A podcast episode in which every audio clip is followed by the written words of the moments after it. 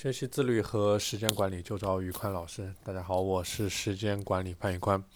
现在我们很多人是深受拖延症的困困扰啊，就是很多人很多事情做不成功，都是因为他有拖延症的毛病。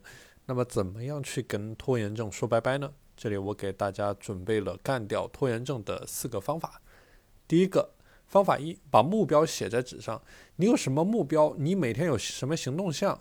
或者说你要做什么事儿，你要把它写在纸上。比如说你要健身两个小时，具体几点到几点，呃，然后要达成什么样的健身效果。这样的话，你把每件事情一件一件的写在纸上，实现一个可视化，你在 内心深处你就会把这件事给记住。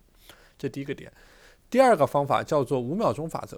当你要拖延一个事情的时候，你就在内心深处倒数五秒钟，然后五秒钟数完了之后就马上去做，不要给大脑任何。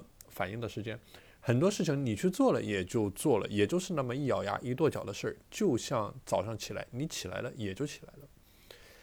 第三个方法叫做瑞士奶酪工作法，意思就是把你的工作的内容分割到你愿意做事儿的单位为止，就是说把你的目标、把你的难度一个一个的降低，然后降到最低，降到你愿意去做、你心理上可以去接受为止。比如说上学的时候，数学。考的数学题目，老师给我们的建议就是从从小的步骤开始，逐步的解答，从一步一步的做起。你会做哪一步，你能够怎么去迈开第一步，你就怎么去干。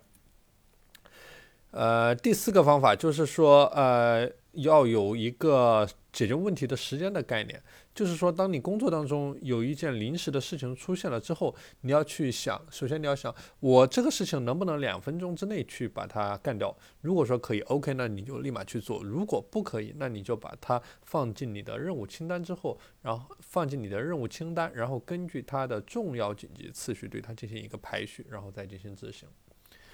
好了，今天的内容就和大家分享到这里。大家如果想学习更多时间管理和自律方面的干货知识，进行一个系统性的学习，呃，欢迎添加我的微信 p a n l e o n 一九八八 p a n l e o n 一九八八，我是时间管理潘玉宽，我们下期节目再见。